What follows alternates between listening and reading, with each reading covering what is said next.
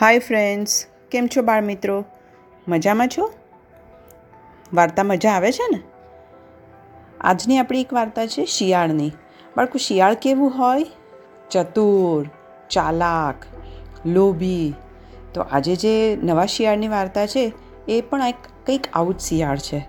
કેવું છે એ? લોભી શિયાળ છે. તો ચાલો શરૂ કરીએ વાર્તા. લોભી શિયાળની. એક વન હતું. વન એટલે કે જંગલ. એમાં એક ભીલ રહેતો હતો. ભીલ એટલે કે જે જંગલમાં આદિવાસી લોકો રહેતા હોય ને, એને ભીલ પણ કહેવાય. તો એવો એક ભીલ હતો. એક દિવસ એ શિકાર કરવા માટે જંગલમાં નીકળ્યો. ફરતા ફરતા એણે એક બહુ જ મોટું, જાડું ગોળ મટોળ સુવર જોયું. અને સુવર જોઈ અને ખભેથી ધનુષ્ય કાઢ્યો. તીક્ષ્ણ બાણ ચડાયો. અને કાન સુધી પણજ ખેંચી જોરથી બાણ માર્યું.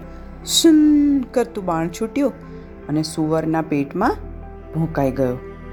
બાણ વાગતા જ સુવર તો એકદમ ક્રોધે ભરાઈ ગયું અને એકદમ મરણ્યું થઈ અને પારધી એટલે કે ભીલ ઉપર તૂટી પડ્યો. તેના તો એવા દાંત હતા અણીદાર કે એનાથી એણે પહેલાં પારધીનું પેટ પણ ફાડી નાખ્યું. પારધીના તો કડીક રામ રમી ગયા. એવામાં ત્યાંથી એક ભૂખ્યું સુવાળ શિયાળ ફરતું ફરતું નીકળ્યું ભીલ ને સુવર બંનેને મરેલા જોઈ અને એને તો એકદમ આનંદ આનંદ થઈ ગયો. અને વિચારવા લાગ્યું, અરે વાહ, આજે તો કેટલો સુંદર દિવસ છે.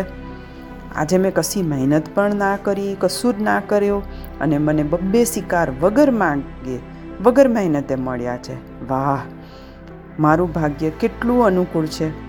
ઉદ્યમ ન કરીએ તો પણ મેં ગયા જન્મમાં કંઈક સારા કર્મો કર્યા હશે કે મને વગર માગીએ જ આટલું સુંદર ફળ મળી ગયું.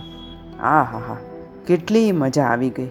મારે તો આખા મહિનાનો થઈ ગયો સ્ટોક.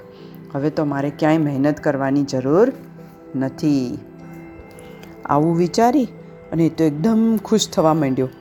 વિચાર્યું કે વાહ વાહ, મજા આવી ગઈ. પણ એને ત્યારે જ એક બોધપાઠ પણ યાદ આવ્યો.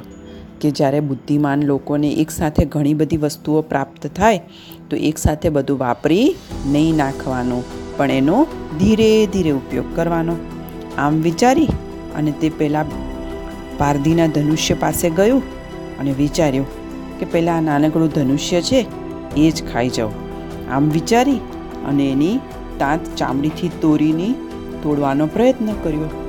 જેવું તોડવા ગયું, તો ચાંત થોડી કડક હતી. એટલે તૂટી નહીં, તો એણે આખા મોઢામાં એની ચાંચ ભરાવી અને ખોલવા લાગ્યો.